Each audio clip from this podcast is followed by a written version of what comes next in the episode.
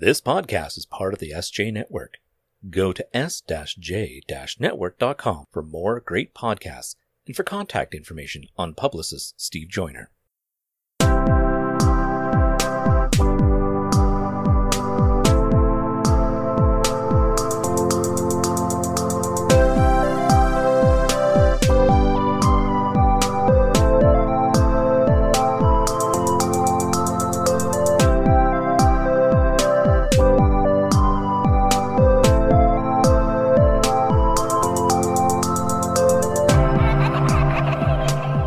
You are listening to In a City Like Yours, a semi monthly podcast featuring interesting people with interesting life stories. This podcast may contain language and or subject matter not suitable for all audiences. Listener discretion is advised. I'm your host, Michael G. Moore. Please visit our website at inacitylikeyours.com. That's I N A C I T Y L I K E Y O U R S dot C O M for links to our social media, all popular podcast platforms, and links of interest pertaining to all episodes. Here is this week's story.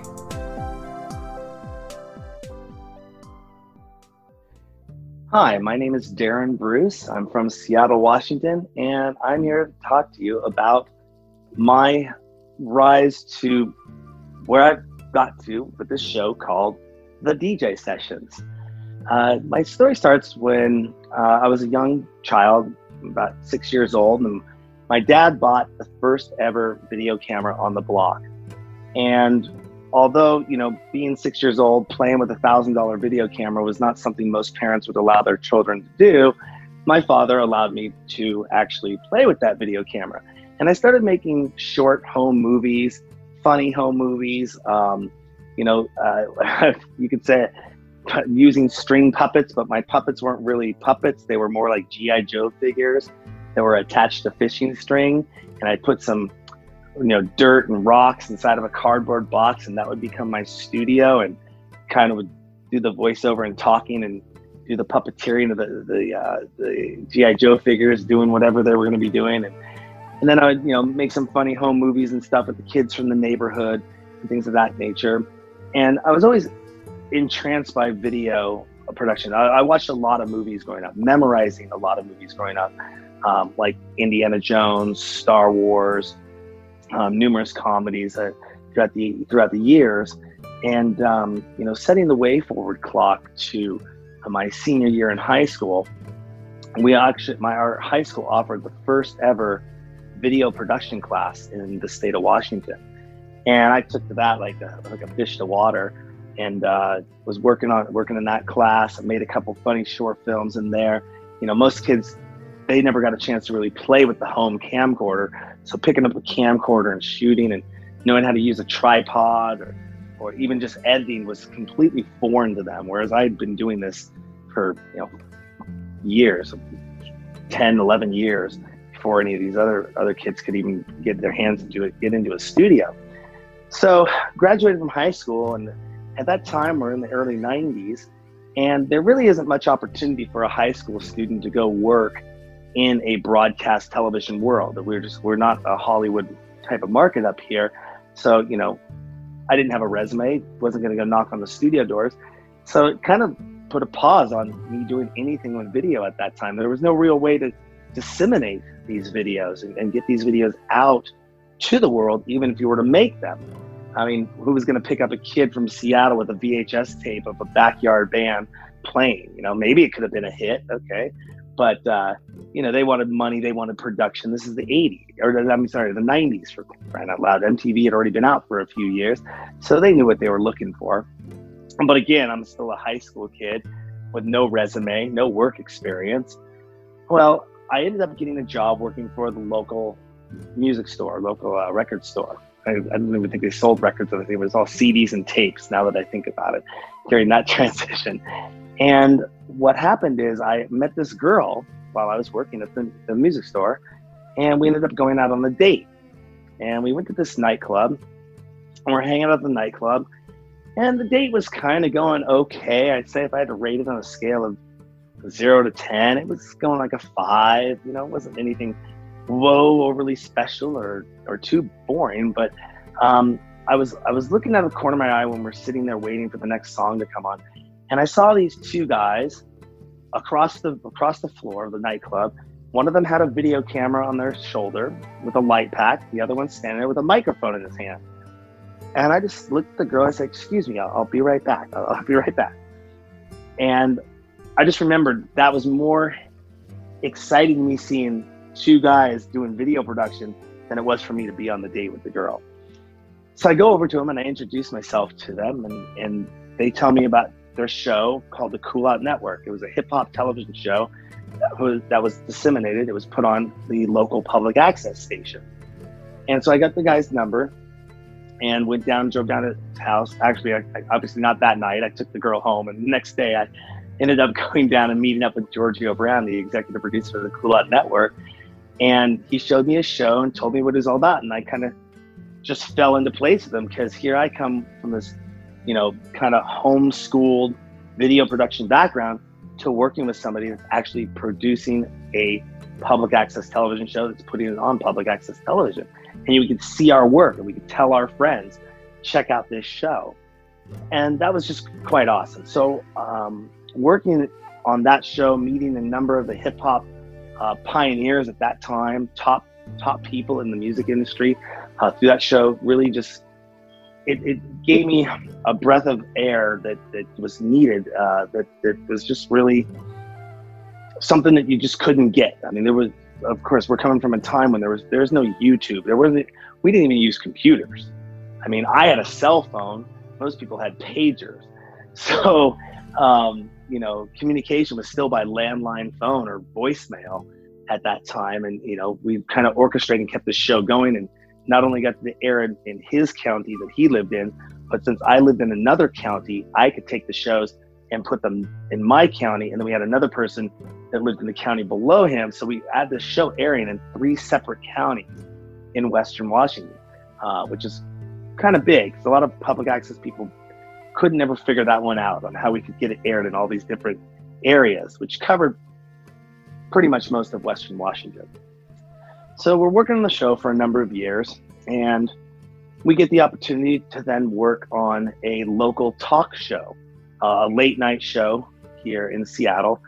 And at that point, I realized I had been more of what I would call an overglorified production assistant and, and had to become a producer like almost overnight of working on this this show that was going to go to broadcast television. It was going to go to the NBC affiliates here in Seattle. So I had to quickly kind of study overnight and get beefed up on the terminology of the industry. And I did this just by literally going to Barnes and Noble and picking up some books, uh, the top books of the time, you know, and, and just reading them uh, and, and just educating myself on uh, film and television production, more so television production, broadcast television production, uh, than than film production, but they kind of fall hand in hand. And uh, throughout that experience, I, I, I decided that I didn't like the direction that the show was going because everything that was telling me out of all these books I was reading was say, get everything on paper, get contracts, assign responsibility. I mean, I wanted to be an effective manager, or at least an effective producer. Well, when I started presenting this idea of contracts to this group, they actually started saying, no, we can't do contracts. No, we aren't going to sign contracts. And I'm like, well, how do I know what I'm going to get paid? How do I know what I'm what my credit's going to be? How do I know how long I'm going to be here for? You know, it just raised a lot of red flags. And I said, you know what? I will. I'm just going to leave leave the production. Have a nice day. I'm going to go produce my own broadcast television series. And I walked out of there with the name of my show called Phantasmagoria. At the time, didn't know what it was going to be about, had no idea whatsoever. Just I knew I had a name, Phantasmagoria. And so I tried doing that for about three, four months, knocking on doors, calling production companies, trying to get them to back me. And the one question that I've, I've I, I used to loathe this question back in the day, but now I understand it so much and why it's so important to know this and at least have an answer when somebody asks you was what is your budget and that like that stumped me because I was going out knocking on a lot of production company doors saying, wait, I'm telling you the type of show I want to produce. You're in the industry. Shouldn't you know how much it costs? Again, being very naive at the time, um, but later on in life, not being so naive and understanding why that question's asked. Well, wasn't really getting anywhere with that, but I still wanted to produce this show. And I said to myself, you know what? Something something has to change. And it was interesting that knowing that something needed to change and what happened next, which actually completely catapulted me into a completely different world of uh, of progress, I would say, was a friend of the family came into town, and I hadn't seen this friend of the family for probably, I'd say, 15 years at least minimum. He sat me down, took me out to dinner one night, having a martini, nice steak, nice nice steak dinner. He's doing he was doing really good for his life and he just looks at me and says what do you want to do with your life? I tell him i, I want to be this executive producer i want to produce these broadcast television shows. He goes so how's that working out for you i said it really isn't right now. He says well have you ever thought about going to school now i had dabbled with the idea in the past of going to college but it never took and i didn't, definitely didn't take to college right out of high school and this is some years after me being out of high school, about eight years after being out of high school. And I'm just like, oh, you know, school, it just, I, I threw up a few red flags or things that I thought were going to be major hurdles. You know, oh, if I go to school, how am I going to pay for it? He didn't say, he didn't tell me how to go pay for it. He said, if you want to go, you'll find the money. At the time, I had even been dating this girl who I was really in love with, really, really um, passionate about her. And I, for some reason, I don't know why it uttered out of my mouth. I said, Well, what about girls? And he just looks at me and goes, Do you know women outnumber men on college campuses usually? And they're all there doing the same thing and getting an education to forward their life. I go, Okay, point number one. Point number two sold. Okay, I'm, I'm liking this school idea. And I'm like, Well, I don't have anywhere to live. And he goes, Hey, I'm sure, I'm sure you'll find a place to stay you know, you have your family. So like after these three hurdles were done, it kind of positioned me. It was almost like I was being sold on going to school. It was like the yes, yes, yes, and then the close. So you're going to go to school? Yes. That's kind of a setup. And I took my last remaining $800 that I had in my pocket and I went and registered at, at my, my community college, my hometown, and uh, got into community college with the thought of learning how to run a company so I knew so I would know how to run my production company that would be able to produce my show. And I was the program I was in was a fast track program to put me into the University of Washington's uh, Foster School of Business. And so was going to school, was ramping up, was meeting friends, great time. This school thing was easy. I mean, for the for the first few semesters, of course, you're just taking your basic bonehead classes. But I got really involved with the school. I got involved with student government. I, I, I took a, a, film production class there, um, you know, to learn uh, nonlinear editing, or it was my first introduction to Final Cut Pro, and um, just love that because it was no more tape to tape or deck to deck. It was all non-linear editing, or basically digital editing, which is now what 90% of the world does.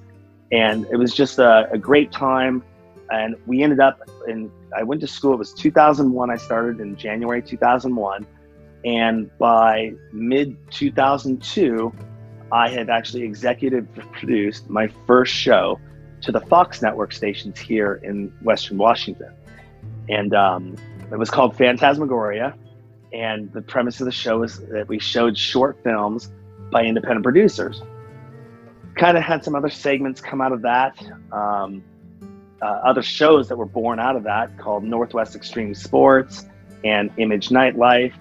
And again, there's no video online at this point. This is still only, we're working in a broadcast world. And I did not want to, in my sense, take a step backwards and go to public access. I could have easily made that move and gone that route, but I wanted the broadcast, I wanted the network credits. I wanted to be an executive producer in the broadcast television world. And so, um, got out of school and uh, came into uh, 2005 where I actually started working for Apple. And while I was working there, I, I took on a whole new crew and we came back and revamped Phantasmagoria, Northwest Extreme Sports, Image Nightlife into what we called ITV. And Phantasmagoria became ITV Short Films, Northwest Extreme Sports became ITV Sports, Image Nightlife became ITV Nightlife, so on and so forth, where we actually ended up making eight more separate pilots and getting them approved to air on 12 different NBC stations on the West Coast. So um, that was kind of a big thing. We were going for the big bucks. At this time, YouTube had come out, and we looked at actually we looked at the YouTube model and thought YouTube was for people that wanted to be themselves talking to the camera. They weren't in our world of broadcast television. You could say we were a little bit snobby when it first came out because we're a broadcast television show. We're not these YouTuber people, and there's nothing wrong with the YouTuber people. We have nothing. We weren't looking down on them. It just felt like something else would come out that would cater to the broadcast television shows. And so while we were waiting for that, and I was working for Apple, Apple had ended up releasing the um, the i the iPod Photo, and that had a color screen on it. And I said to myself, well, how long is it going to take before they make it so instead of it being a color screen that you can put photos on, will it become a video screen that you can actually start watching videos on? And lo and behold, three months later, boom, the video iPod gets announced. And so there was this mad scramble that in, at that time, podcasting was a lot of audio formats because video online it still really wasn't there. Um, audio was definitely there. You know, people were making MP3s and doing blogs and blog and, and all that all over the place. So we came out and said, okay, we're not we missed YouTube, but we're going to jump on this podcast thing, and made some calls, made some connections, and we ended up actually when iTunes was revamped to host the podcast section. If you go there now, it has all the different sections in it. We actually debuted when they launched that section for the first time in position number 48 in the iTunes music store. And we went from a thousand downloads a week to 10,000 to 50,000 to 100,000. At one point, we're doing 300,000 downloads a week. And I'm reaching out as an executive producer to all the other executive producers in that section saying, hey, people, how do we monetize this? Because there was no monetization, there was no business model to follow. We were literally making it up. And I mean, we could have thrown any numbers we wanted to and stuck to the wall, but could we provide the the details um, that say on broadcast television you can provide Nielsen ratings, or on radio you can present Arbitron ratings. There weren't any ratings for podcasts. I mean, so what if we had a big email list? How do we turn that into a shopping? How do we turn those customers over to being buyers of products for our for our commercial sponsors? So that was interesting. So we, we kind of went back to broadcast um, in, in 2009. While we were working on the podcast series, we went back to broadcast because at least we could sell commercial time in our broadcast shows. And this is all ups and downs. I mean, this isn't a smooth sailing path by any means. You know, I think persistence has probably been one of the key things that has gotten me to where I've, I've gotten to today. Uh, so, you know, in 2009, um, I went to the Winter Music Conference in Miami, and I'd met some very notable A-list celebrity DJs there through a press contact that I had. But this one guy that we were there, we were staying in a hotel with him. He started telling me about this idea that he wants to start live streaming his sets. And I was at the time also running seven internet radio stations out of my apartment. And I said, You want to do what? You want to live stream video DJ sets? Okay, that's how are you going to do that? That's very expensive. I mean, I was looking at doing live streaming video, and we were looking at three thousand dollars a month just for the base server and the pipeline for it. He goes, "Yeah, there's this company. It's called UStream, and you can set up a webcam and you can stream sets." I'm like, "Okay." So I kind of sat on the idea for a bit over the course of 2009, and in June of 2009, I started experimenting with the platform. Actually, a little bit earlier than that. I think it might have been May, April, May of that year. I started experimenting, playing around with UStream because at the time I'm coming in, I'm in a Mac world, and everyone was in a PC world. So everyone, everything's made for PCs. I'm like, okay, is this really going to work on a Mac? Tested it out. You can actually see some of these first episodes that I was ever doing. I actually started doing the YouTuber thing, talking to the camera. I'd wake up at nine o'clock in the morning, get on camera, be there for three hours, and it's like, hi, my name's Darren, and I'm talking to the camera live today. And I'd push it to Facebook, and my friends would jump online and start laughing at me, and I'd be acting funny and doing singing songs and doing crazy stuff just to test the platform. And it was somewhere in about September of 2009. Because I started, I, I, started bouncing around the idea before this of, hey, what if we? I knew a lot of nightclub promoters and people, and I felt that I'd given the kid enough time to, if his idea was going to come to fruition, he could do it. But then I'm like, am I stealing his idea, or am I just utilizing my resources of what I can do as a producer to produce a show. And you know came to terms with that and was like no i'm not no i'm not. I mean he might get might have lit the lit the match but i took the fire and ran with it started talking to nightclubs started talking to promoters started talking to djs and one night my friend calls me up on a tuesday night and says darren i'm coming over to your house. We're doing the dj sessions. I'm like okay. So he shows up with a couple bottles of wine sit down put our headsets in and he just starts rocking out and playing a DJ set on his laptop. I have two cameras, one on me over my shoulder, he's over my shoulder, and then one looking down on him sitting on sitting in my living room. About an hour goes by of this show, and I get up to go do something. I think go to the bathroom or something. I take my headsets off, and I go, "Oh my gosh, it's completely quiet in my apartment." I felt like I had just been in a nightclub for an hour while he was playing his music. And I was like, whoa. And I put the headsets back on, I take them back off, put them back on, take them. I'm like, I just was completely entranced by this live mix that this DJ was doing right over my shoulder. And after we finished his second hour set, I said, okay, here's what we're gonna do. We're gonna move the show to Wednesdays. I'm gonna go take all my cameras, all my lights, camera, action gear, multicam. I'm gonna set it up in my bedroom, and that's gonna become the new studio. And we did that for a few months and it was going and rocking and rolling. And then uh, those contacts that I made earlier in the year at Winter Music Conference, uh, there was a DJ by the name of Dave Dresden. And so he was coming to Seattle to play. This guy's big. I mean, if you see Dave Dresden now, uh, Gabriel and Dresden, they are huge on Twitch. They've been huge for years, but he, he makes songs, he produces songs for some of the most notable celebrities in the world. And um, so Dave Dresden was coming to town, and I contacted his PR person and said, "Hey, would Dave like to come back on the show and spin a set?" And she's like, "Yeah, sure." Dave comes over, and I have Dave Dresden playing my bedroom. Right there, the, the, the, the gears just everything clicked on. I said, "I'm onto something here. We can get A-list celebrities to come on to our studio." And couple it with the local DJs opening up for them and push this out to a worldwide audience. Okay, something. This is this is huge so I ended up getting more studios. We got the mobile studio, um, you know, and then just been pushing on ever since 2009. You know, going forward, I, you know, the one thing I, I would say though that's kept me going throughout all of this, the one thing is is definitely is consistency, but not burning myself out. That has happened a number of times uh, in the past. So you know, when, when you look at doing something like this and it's a long term project, I've been in the game for 28 years. And, you know, I burnt myself out three times where I just didn't even want to pick up a camera.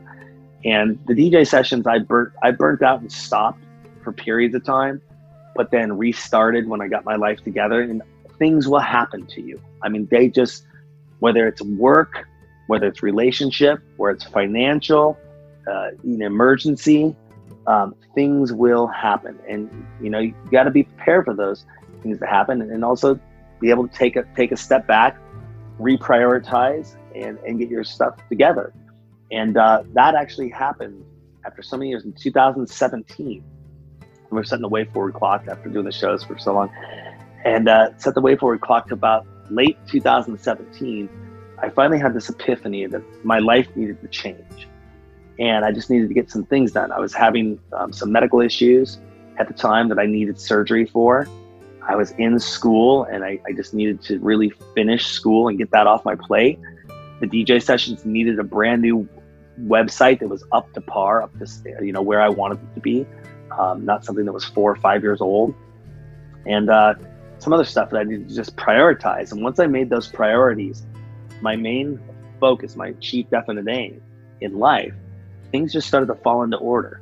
I got my back surgery, I finished school, the website got built. It took a little bit longer to get built than I wanted it to, but it got built. Uh, it took almost about a year and a half to get that website going to where I wanted to go. But I didn't let other things necessarily distract me. I didn't start, you know, saying, "Oh, I want to open up a lollipop factory," or "I want to go this direction," "I want to go traveling," or "I want to go this." You know, there's a lot of sacrifice that goes into a project like this, and of course, all of this is self-funded or or passion of the heart. At this time, we're not getting major sponsors on board, but we needed to get put into a position where we could attract sponsors, where we could get that funding coming in.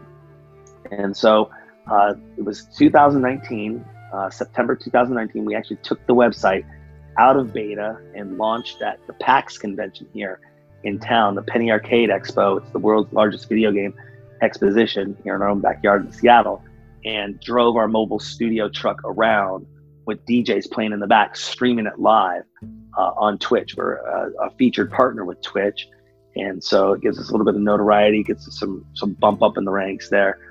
And um, you know, within two hours of having our truck out there, we had one some girl, don't know who she was, but she she ended up taking like a, a 37 second video of our truck driving around with one of our DJs dressed like a Borderlands 3 character in the back.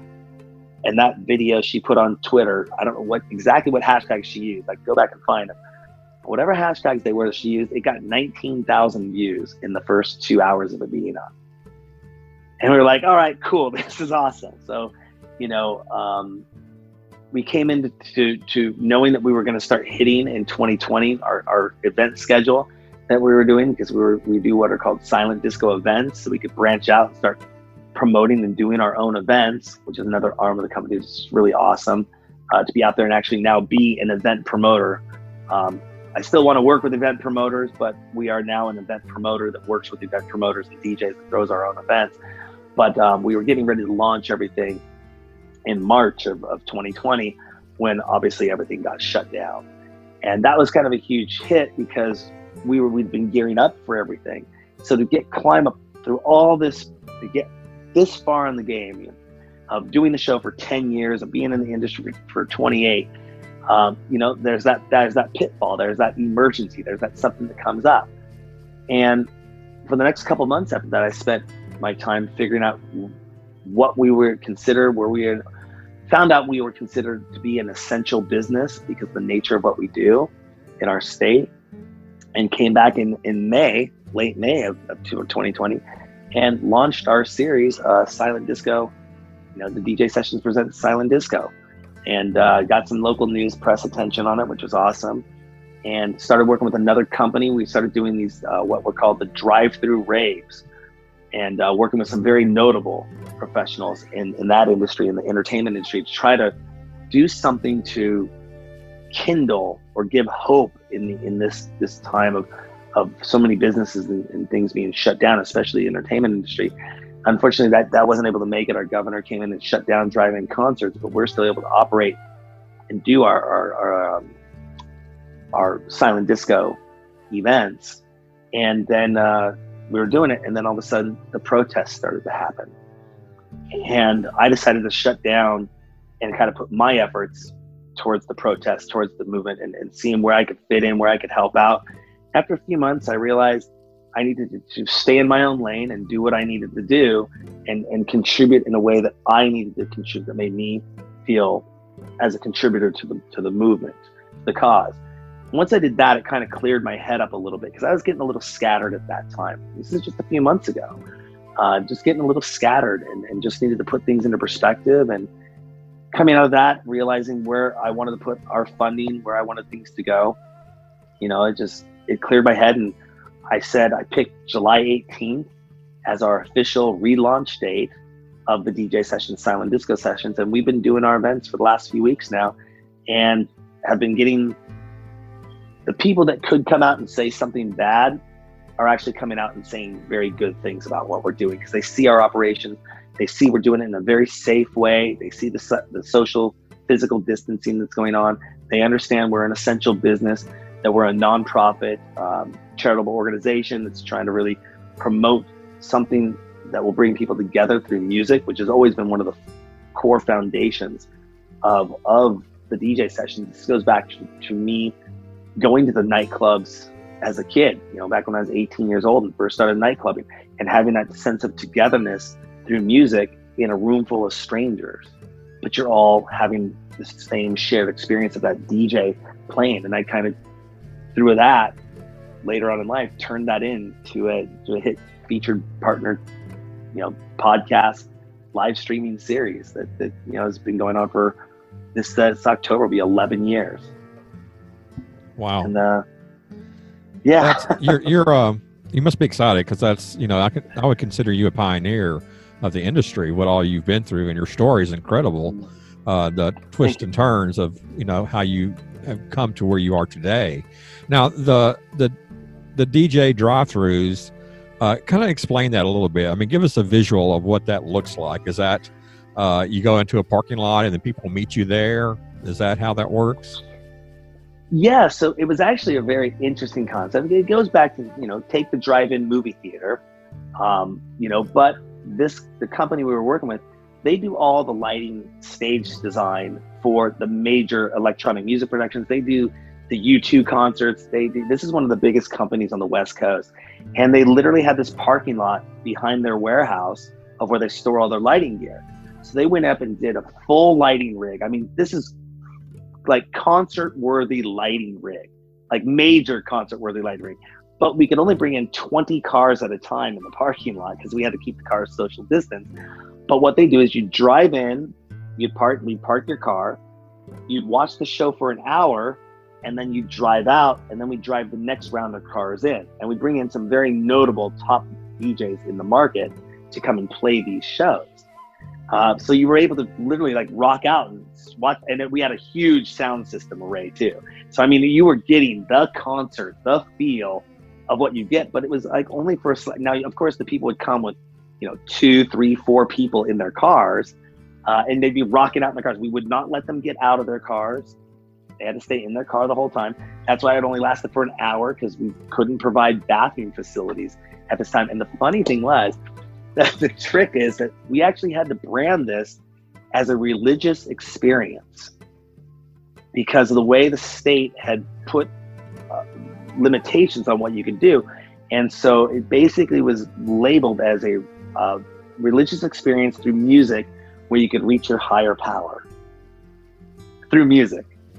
And uh, they signed off on it and we were just getting ready to go bigger and bigger and bigger with it. We were in talks with some major players to make this happen. And then our governor came in and, and said no drive-through concerts. We're like wait a second you can do drive-in church you can do drive-in theater but you can't do a drive-in concert? There's no difference between the three of them whatsoever. Each one of them is delivering entertainment and the people still stay in their car the whole time. Very interesting. So, yeah, it kind of got kind of got a little bit of a bummer of a of a, of a kibosh put on that, and uh, but it was interesting to see, and just the feeling alone of being on stage with the loud music and the lights, and just seeing an audience, even if it was you know 80 people in four people in each of the single cars that were there it would send shivers down my spine each time I was on that stage because I didn't really realize how much I missed being on stage, filming a live performance, hearing the loud music, seeing the lights. I mean, lights, camera, action, and then the crowd response out and you know clapping their hands. I mean, it was just, it was phenomenal, and and you know, it's just it was, you can just tell people are craving that, you know, and they're not getting that level of entertainment. Um, you know, so that How was kind of cool to be part of that. You mentioned that um, it's was considered also a non nonprofit effort.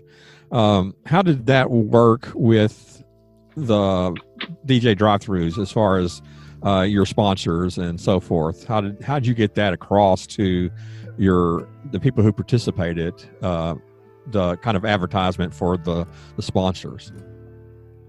Yeah, uh, this was a kind of a, so my company, the DJ Sessions Event Services, is a nonprofit charitable organization, and it produces these shows.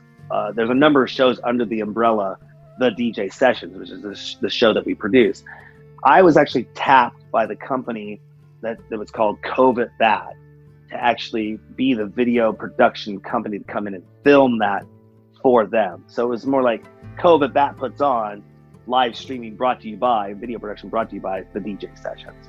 So um, you know they were they were more the ones in charge of that production, uh, but I was working very closely alongside with them to make sure the video element and the live the, the video capture and the video uh, live streaming was going out for the whole show. So um, yeah, unfortunately, all my sponsors have what's the word I what's the word? Somebody used the word with me. They they they phased right now they're still there. They're just not there. If that makes sense. They're like, yeah, we got a hold. You know, I had I had sponsors that were ready to start activating with us in in August this year, and then they pushed it to October, and now they're pushing till to till March 2021, which makes sense because of the very nature of what we do. They want large crowds. They want attendees. We're throwing events. That's sort of hard to do when you can only have five people gathering you know, standing six feet away from another five people and six feet from another five people and six feet from another five people. And then you got to look at it from the responsibility factor of if they're going to say, hey, let's, we're part of this larger event and it's a, there's a call to action that says, hey, everyone, come on down to this huge party. And then people come in and say, well, it's their fault that they invited us all here, you know. So, you know, some businesses are want to, you know, they're a little hesitant towards that. Um, but we manage it pretty well with our silent disco events. We have a whole system in place. Um, you know, we're doing this in public, public, public places where people are free to free to come to. Um, so, you know, it's it's very interesting. But yeah, as far as the sponsors, they they were we were in talks with sponsors, but once they put the the kind once the governor said no live events and especially no drive-in concerts, they just went well. Not even the major companies could do this anymore. And we're talking the big ones like Live Nation, AEG, you know, or we're like, oh, I guess we can't do those in Washington. and unfortunately, you know, there was a, a, a group um, by the name of Chainsmokers. They did a concert last weekend, the weekend before, and the apparently it was a complete. It was bad. You had people there that were supposed to be staying in their cars or staying around their cars they didn't follow protocol. They're running around without their masks. We're talking thousands of people. It was it was bad. They're getting a lot of heat for it right now because it wasn't done. All intentions were good going in, but once it got in the model of making it happen, it went completely sideways. And you know, got to make sure those kind of things aren't happening right now. You don't want that kind of you don't want that kind of publicity. They say some publicity all publicity is good publicity. Some, some can be bad too, you know. Well, so. when when the COVID is finally under control, hopefully soon, uh, and you go back to having the live events where people can actually get out of their cars and, and participate physically with uh, with the shows. Are you thinking of branching out to other cities in the in the country, or you you just you're going to stay around the Washington area? Absolutely. Um, that's always been our goal. Uh, we were supposed to have three cities by the end of 19 and um, three cities ready to go to launch for 2020. Um, I'm hoping to still get those three to five cities. We're going down the West Coast first, but it was actually one of our sponsors. A very funny story that happened is one morning I'm sitting here and I'm like, you know what? I want to get out of town. I want to get out of Seattle. I want to go to another city, maybe visit some friends, just just something. Maybe just go on a road trip is actually what I said. And this is like eight o'clock in the morning. I said this. And I'm like, you know, we have our mobile studio, our, our, our, mobile session studio, which I'll talk to you about in a moment. But essentially, it's a big glass box on the back of a truck. And I built a television, a live streaming television studio on the back of it. And we drive it around and we can actually stream live from it as we drive around with technology where it's gotten more advanced. In the in the early days, ten years ago, we would just pull it up to events and we do our whole show and stream live while it was parked. Now we can actually stream live while driving around. And a show that I'd come up with 10 years ago, I was actually interviewed by Kevin Smith. Are you familiar with who he is? Oh, yeah. Clerks. Okay. Yeah, Clerks. Yeah. So Kevin Smith uh, did a short little segment on us 10 years ago on his, his Smodcast when it first came out. And we had talked about, I, I wasn't talking with him, but he had mentioned our show and the copy that I gave him to read off. And uh, we had invented this show called the DJ Sessions Presents the Freeway Sessions, the fastest moving DJ show in the world. And the idea was to take the truck and drive it down from city to city to city with DJs playing in the back as we drove it down and record those sets going on as we went from city to city. And as we went to each city, we would pick up different DJs from those cities and then take them on the next leg of the tour and, and do this nationwide. So I woke up. It was this is literally less than a month and a half ago, and I'm I wake up this morning that morning at like eight o'clock. I'm laying there in bed saying, I want to go on a road trip. Maybe I could get a buddy of mine or somebody to go with me. Get a couple DJs. We're just going to go on a road trip. Let's just let's go do the freeway sessions. Let's just get out of town. Two hours later, one of my friends that I, I helped her, I work with her, business consultant, talk with her, great person, Callie. She calls me up and says, Darren, my friend works for a beverage company and they're looking to do something. And she she literally says this to me, which is so funny because we've known each other for five years. She goes, Hey, you can put DJs in your truck and drive them around, can't you? And go to different places and then have like a street team pop up. I go, Yeah, we, we, we do that right now, Callie. And she goes, Hmm, well, I want to put you in front of my friend who runs this beverage company. They're getting ready to launch a new beverage. It's like a like a Truly or like a White Claw, and they want you to go drive around the Seattle area and do like pop-ups at different beaches with their with their street team. And can do you think you can do that? And I go, yeah, we already we already do that for the DJ sessions. So I'm sitting there and I'm like, wow, okay, that was just kind of serendipitous. About an hour later, Callie calls me back up and says, hey, Darren, can you can you do that in other cities too? Can you drive the truck to other cities and have DJs play in the back of it and do pop up events and stuff like that? I go, Callie, I just had the thought in my, I just literally put on Facebook two hours, three hours ago that I'm looking to do a road trip and go do this. Like this is the it was the weirdest thing, Michael. It was just really weird. So I had this idea, and here my friend is calling me up, and a sponsor that wants to come on board and pay us to go do what we're actually doing, but it, they were pitching us the idea, like they had come up with it. And I'm like, we are we already do that. it was just very very yeah. So we're in talks. We were supposed to activate August, activate October, and it looks like we're probably gonna have to put it off to to March of next year. Because I was when I got on the call with them, they not only had their West Coast advertising person, they had their East Coast team on the phone call as well. So they want us to go and do a whole nationwide tour that also leads us into we work with the United States DJ Association, and they have over 700 members nationwide.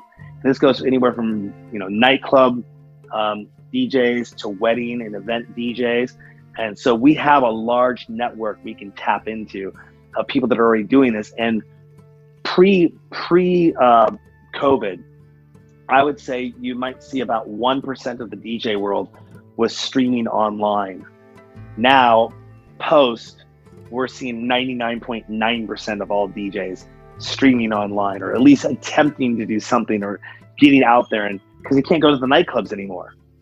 So the conversation now is when I would walk up to people and I'd say, hey, uh, yeah, we're a featured partner on Twitch. We do a DJ streaming show. They might know what a DJ streaming show is, but they go, what's Twitch? Well, what is that? And I'd, I'd have to explain it and say, well, you've heard of YouTube, right? They go, yeah. And I go, okay, well, Google owns YouTube. Amazon basically runs Twitch. And it would put it into perspective from, from a money standpoint, like, oh, this is a big company. I go, yes, and we're a featured partner with them. And out of the, I don't even know what the exact number is now, but I know it's at least 20 million streamers, probably more than that now with Twitch. They've only come out, they've only featured partnered about 50,000 people. So we're in a very small percentage of being that featured partner with Twitch. It's it's like an honor to to be said you're a featured partner with us, um, and, and climbing the ranks. So we're honored that Twitch is our is our is our home for right now that we that we use to live stream with. And Yep. uh, Yeah, Twitch is, has a lot of gamers as well. Isn't isn't that the same program? And I'm thinking of- that's that's what yeah, and that's what most people would think. When I went to them, I go, "Isn't that the video game streaming platform?" I go, "No, it's actually a large. It's a platform that is is you can stream anything you want on it." And what people didn't understand is these video gamers, um, the term IRL or in real life. So you have your video game world where say I'm playing Super Mario Brothers. I'm probably just dated myself, but I'm playing Super Mario Brothers. And but let's say I don't want to play Super Mario Brothers that day. I want to go cook something in my kitchen, or I play the guitar, or I just want to talk to my fans, I, and and or I, I might have some other hobby that I do that I might DJ, and they're like, "Wow, you play video games and you DJ, or you play video games and you cook," and so uh, you see a lot of other people using Twitch for those in real life segments as well as their hobby or their video game segments or their music segments. And you know, Twitch has really developed the platform. I mean, I came from using Ustream and Livestream, and at the time they were very robust. They were awesome. They had the ability to have a chat room. You could share your video right away. They gave you the ability to put video on demand there. But it really wasn't designed for you to monetize in the sense of things. Where Twitch came out, Twitch was born out of Justin TV, and and we were featured partners with both Livestream and Ustream as well. We chose Ustream as our platform because I just started sending a lot of content there, and uh, just kind of kept it all on Ustream. But um, Twitch took Justin TV and they, they just really built it to a a whole new level where, where you could have people subscribe, you could have people donate bits, um, you can make I wouldn't say your own web page on Twitch, but you can put in um, I, I think it's called modules. I should know this. Um, you put like these extensions in, and you can kind of do certain things with it. You can build your Twitch page out, which which gives you a lot more flexibility than the rigidness of the live stream or or UStream format. Eventually, why- we funny story, why we had to actually move to Twitch was because we were on a grandfathered account with uh, UStream. It was a ten dollars storage hosting account, and IBM came in and bought UStream, and they told us they said, "Hey, you have to go remove your oh 1100 or so videos off of our site. Pull them down now, because you're not going to have access to them anymore because we're getting rid of your storage account." Your video, and I, I was told that all of our videos were actually going to be completely wiped from UStream. They're still up there now. Our whole library is up there, but I have no back end access to pull those videos down anymore. And I was like, WTF? And at the same time, GoDaddy had come at me for the third time um, and kind of slapped my hand because we were doing about, oh, what was it, like 80 to 120 terabytes of downloads because I was hosting my podcast on a $15 a month shared hosting plan with them. Because they say you get unlimited bandwidth and they say you get unlimited storage for $15 a month. Mm, no, you don't. so, uh, long story short, yeah, we had to kind of find out couple new platforms. And when I went over to Twitch and said, "Hey, Twitch, this is what I got. This is what we got going on," they said, "Okay, yeah, you're you're you've done you've done the legwork. You got it. You're featured. You're in." And I was like, "Whoa, cool!" And uh, we were we were with them for about a month or two, and they actually took one of our shows and put it to the front page of their site. We were up there for two hours, and we had 2,500. Uh, it was a little over 2,500 people in the chat room, and uh, 55,000 views in about two hours. Wow. And I had never seen anything like that in the live streaming world before.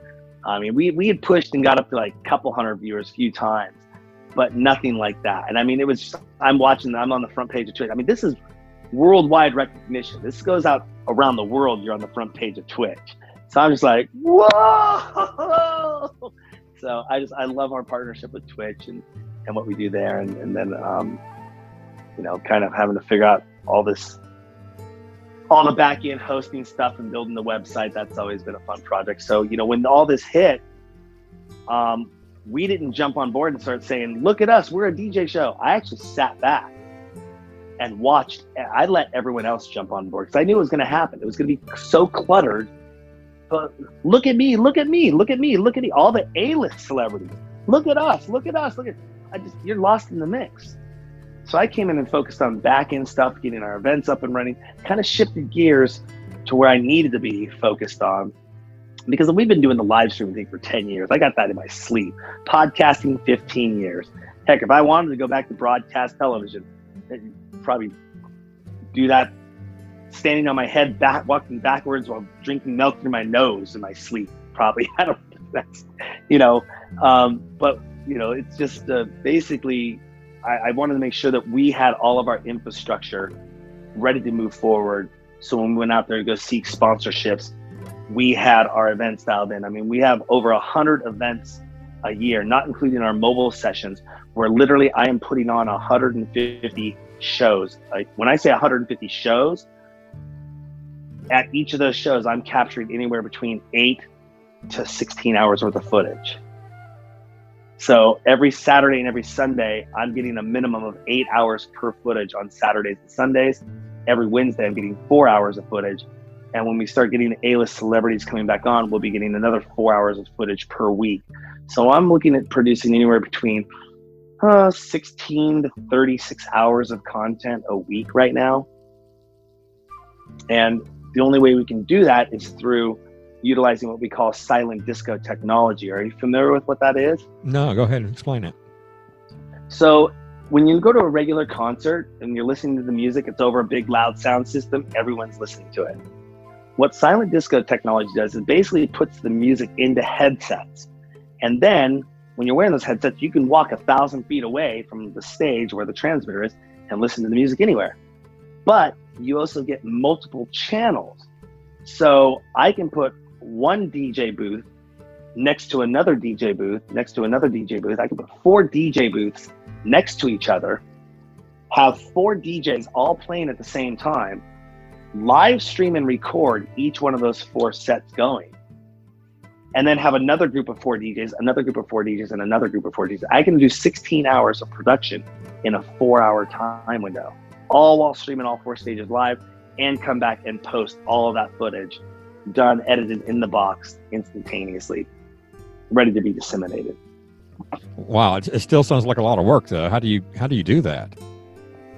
I'm crazy. I don't know. I figured it out. I just I, I I mean I've been playing like I said I've been playing with the video camera since I was six years old. To me, this is my passion. It's my love. It's, it's what I know how to do. And right now, I'm one of the only people that I know that has a multi-channel station utilizing silent disco where we can be having a live event with DJs. So you could be at home right now and I could go, hey, go to the djsessions.com forward slash live. We have four channels live right now. Your friend could be at the event listening to the red channel and he goes on Facebook and says, hey, check me out. I'm listening to the red channel. You're at home, you jump on and start listening to the red channel. Now you can also jump into the chat room and start saying, wow, this red channel's awesome but you could go down and say, let me click on the blue channel. And you start listening to the blue channel. You come back to your friend who you saw online and say, hey, you got to go check out the blue channel. That's on fire right now. Your friend at the event could then go and click his button on his headset, tune into the blue channel, go, oh my gosh, this blue channel is awesome right now. So you get a full round trip processing of bringing in the actual attendee of the event into the online conversation with people from around the world that they all can be chatting and having this experience all at the same time. So let me ask you this. I'm going to go back a little bit. Uh, you, you, had said before sure. that you do podcasting as well. Mm-hmm. It, what is podcasting like for you? It's not. It doesn't have. The, does it do with the music and you talk to the DJs, or do you have? You know, what's format for you uh, that you have oh, your podcast? Yeah, every single one of our shows how how it gets to go to video on demand is basically a podcast. So I mean, so we go live with our live stream, and then all of our video on demand that's, that gets ingested into our site is actually coming from our podcast feed. That is also you know up in iTunes, um, iHeart, Stitcher, all the other podcast websites out there. So they're just grabbing our XML feed, and I like that because if somebody didn't catch our shows live they can usually go back to our website and obviously find the episode and watch it because they're all in chronological order in that sense. But if they wanted to, they could just subscribe to us through iTunes. And as our shows come live, it gets downloaded right to their iTunes, right to their iPhone or iPod, and they got our shows ready to go. Uh, and they aren't necessarily wasting bandwidth or cellular data because it's usually, it's going to do that probably over Wi-Fi at home for them, or if they're at a library or wherever they might have Wi-Fi at.